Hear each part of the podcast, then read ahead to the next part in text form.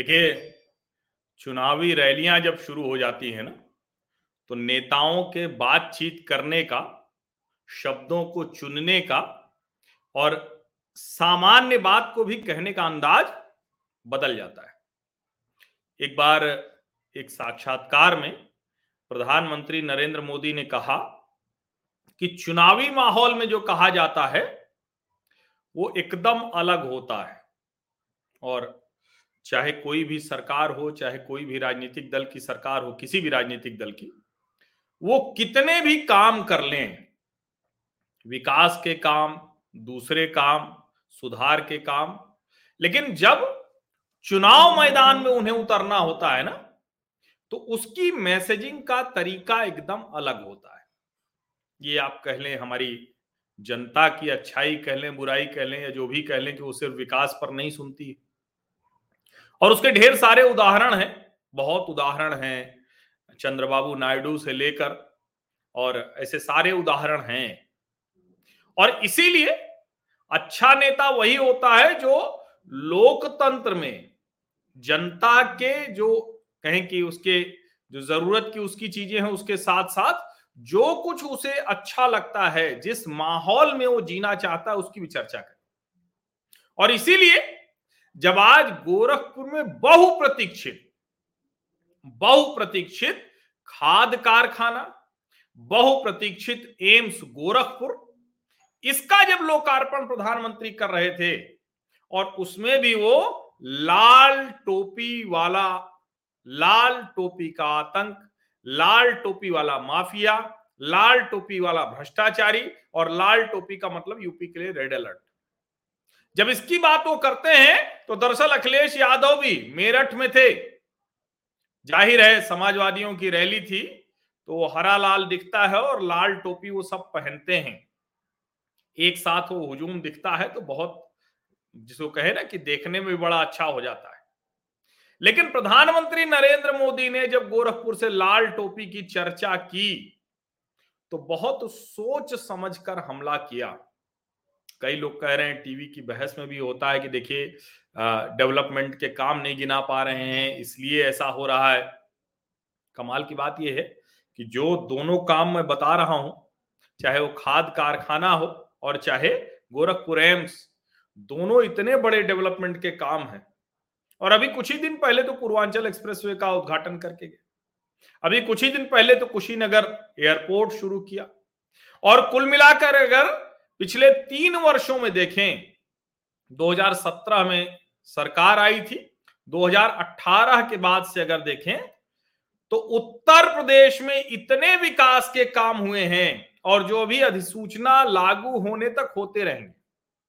अभी बुंदेलखंड एक्सप्रेसवे है, गंगा एक्सप्रेसवे का शिलान्यास है, ऐसे ढेर सारे काम आपको होते हुए दिखेंगे। झांसी किले से आपने देखा कि वहाँ किस तरह से, जो झांसी किले का तो पूरा जिसको हम कहते हैं ना कि पुनर्स्थापना हो जाए, उसको पुनर्जीवन दे दिया जाए। और जब पुनर्स्थापना किसी चीज़ की होती है तो उसके साथ बहुत सी चीज़ें जुड़ी होती है। जो मैसेजिंग होती है, जो जनता को संदेश देने का काम होता है। अब इस सब डेवलपमेंट और सारी चीज़ों के बीच में लाल टोपी पर हमला करने की क्या ज़रूरत थी प्रधानमंत्री? जब मैंने कहा कि उन्होंने सोच समझ के किया तो अभी आप लोगों को सबको वो वीडियो ज़रूर दिखा होगा। कि एक डिप्टी एसपी को पकड़ के और एक सपा नेता अपने सर से लड़ा रहा है। हालाँकि उसके ऊपर एफआईआर हो गई। एक सपा का नेता वो कह रहा है कि चिराग जलाएँगे। किससे? बहुत अभद्र भाषा है वो। वो सड़क छाप भाषा होती है, लोग आपस में गुंडागर्दी में कहते हैं या किसी बड़े अपराधी और गुंडे के लिए कहते हैं कि उसके तो उसका चिराग जलता है। अब आप सोचिए। और वो भाषा अभी कुछ दिन पहले की है। अभी कल ही कल तो हुआ, doctor S T Hasan, Syed Tufail Hasan वो कह रहे हैं, अल्लाह के वास्ते बंट मत जाना। ऐसी घटनाओं को अगर आप भूल रहे थे तो प्रधानमंत्री नरेंद्र मोदी उसे याद दिला रहे हैं। और ऐसा नहीं है कि उन्होंने सिर्फ़ लाल टोपी की ही बात की, उन्होंने सिर्फ़ यही हमला किया। उन्होंने जब लाल टोपी पर हमला कर रहे थे तो बहुत साफ़ साफ़ कह रहे थे कि माफिया जेलों में है, इसलिए इन्वेस्टमेंट हो रहा है। इसीलिए ये विकास हो पा रहा है डबल इंजन का डबल विकास। और उन्होंने कहा उन्होंने कहा कि जब गोरखपुर जैसे एम्स जैसे प्रोजेक्ट पूरे होते हैं तो उसके पीछे बरसों की मेहनत होती है। कोरोना के इस संकट काल में भी डबल इंजन की सरकार विकास में जुटी रही। और देखिए, ये जो केंद्र सरकार की योजना है कि हर ज़िले में कम से कम एक मेडिकल कॉलेज हो, और उसे यूपी की सरकार ने बड़ी तेज़ी से लागू किया है।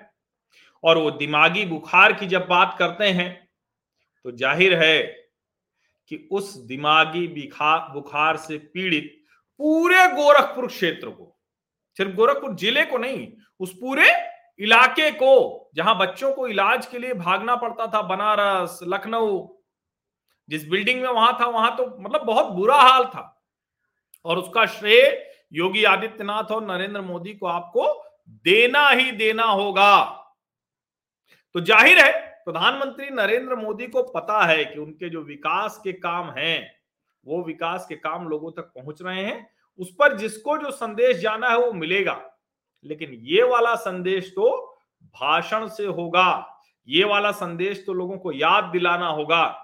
क्योंकि एक सीईओ को जिस तरह से समाजवादी पार्टी का नेता वो सर लड़ाकर घायल करना चाहता था, एक सपा का नेता जिस तरह से अपने, क्या कहे, उससे चिराग जलाना चाहता था, एक सपा का सांसद वो कह रहा है कि अल्लाह के वास्ते बट मत जाना। ऐसे में जब लाल टोपी का ज़िक्र प्रधानमंत्री नरेंद्र मोदी करते हैं तो राजनीतिक तौर पर उनको पता है कि किसकी बात करनी वो जब फर्टिलाइज़र, जो खाद शुरू हुआ फिर से खाद कारखाना।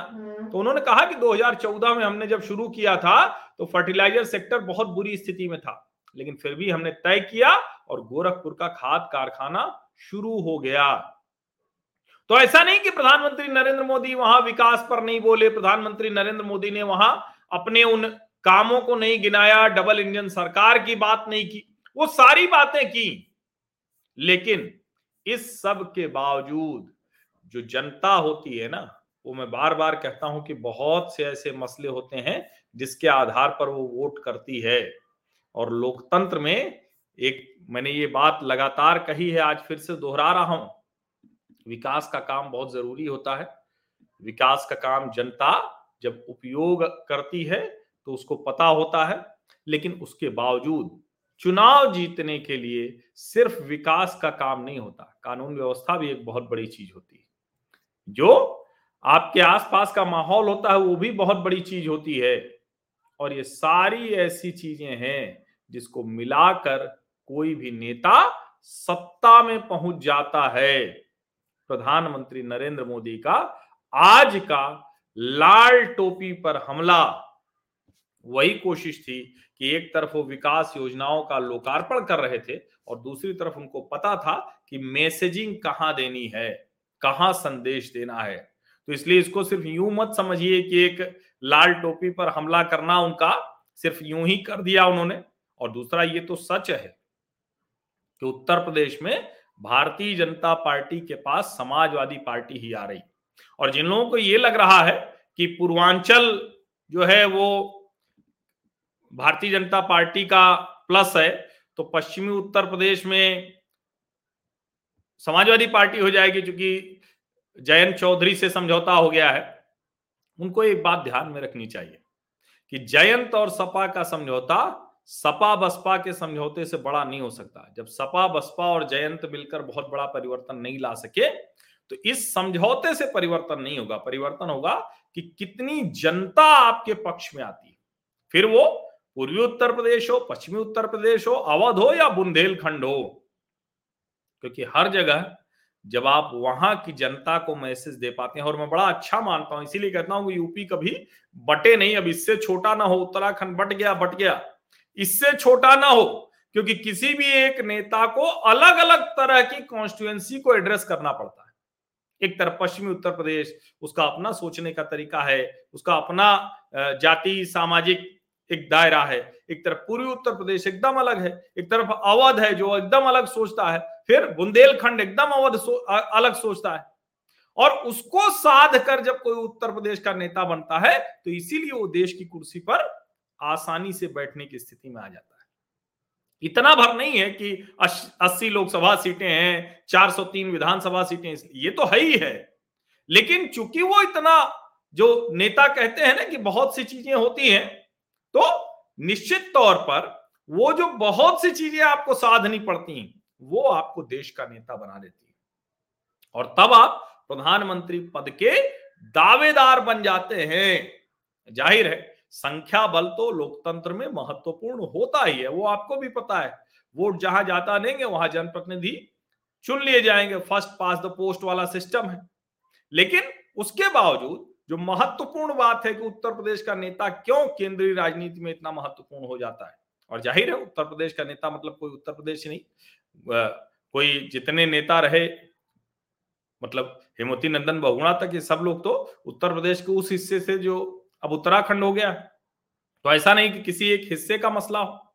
और उमा भारती देखिए, और खुद नरेंद्र मोदी, अब तो उत्तर प्रदेश के नेता हो गए हैं तो गुजरात तो उत्तर प्रदेश में राजनीति करते हैं, उससे आप उत्तर प्रदेश के नेता तय होते हैं। और आज ये जो लाल टोपी पर हमला है, आज उसी सारे समीकरण को साधते हुए प्रदेश की जनता को याद दिलाने की कोशिश कि देखिए, संगठित माफिया अपराधियों पर हमने लगाम लगाई। और देखिए, ये गुंडागर्दी नहीं दिखेगी। अभी से जो नेम प्लेट चेक की जा रही है, कई ऐसे वीडियो आए समाजवादी पार्टी के नेता, वो पुलिस का नेम प्लेट चेक कर रहे हैं। कह रहे हैं कि सरकार हमारी आने वाली है, ठीक से हो जाओ। राइट टाइम हो जाओ, नहीं तो राइट टाइम कर देंगे। ये सब संदेश आज वहाँ से गया। निश्चित तौर पर पूर्वांचल के लिए जितने विकास के काम हुए और पूर्वांचल क्या पूरे प्रदेश में हो रहे हैं, लेकिन पूर्वांचल के लिए जितने विकास काम हुए हैं, वो ज़्यादा महत्वपूर्ण इसलिए है क्योंकि पश्चिमी उत्तर प्रदेश में तो पहले भी हो रहे थे। अब बुंदेलखंड एक्सप्रेस वे होगा, जो डिफेंस कॉरिडोर, वो अपने आप में कमाल होगा क्योंकि वहाँ ज़रूरत थी। पश्चिमी उत्तर प्रदेश में पहले से भी थे, लेकिन हाँ लोगों को याद तो है ही। ये जो दिल्ली से मेरठ एक्सप्रेस वे बन गया, ये जो नया बन रहा है अभी, दिल्ली से बागपत आप चले जाएँगे, लोनी से। ये जो रैपिड रेलवे ट्रांजिट सिस्टम बन रहा है तो वो लोगों के ध्यान में है, ऐसा नहीं कि ध्यान में नहीं है। दिल्ली हरिद्वार का जो एक्सप्रेसवे बन रहा है तो विकास के काम निश्चित तौर पर लोगों को दिख रहे हैं और उसके साथ साथ जो मैसेजिंग करनी है, वो प्रधानमंत्री नरेंद्र मोदी अब अपनी रैलियों में करते हुए दिखेंगे स्पष्ट तौर पर।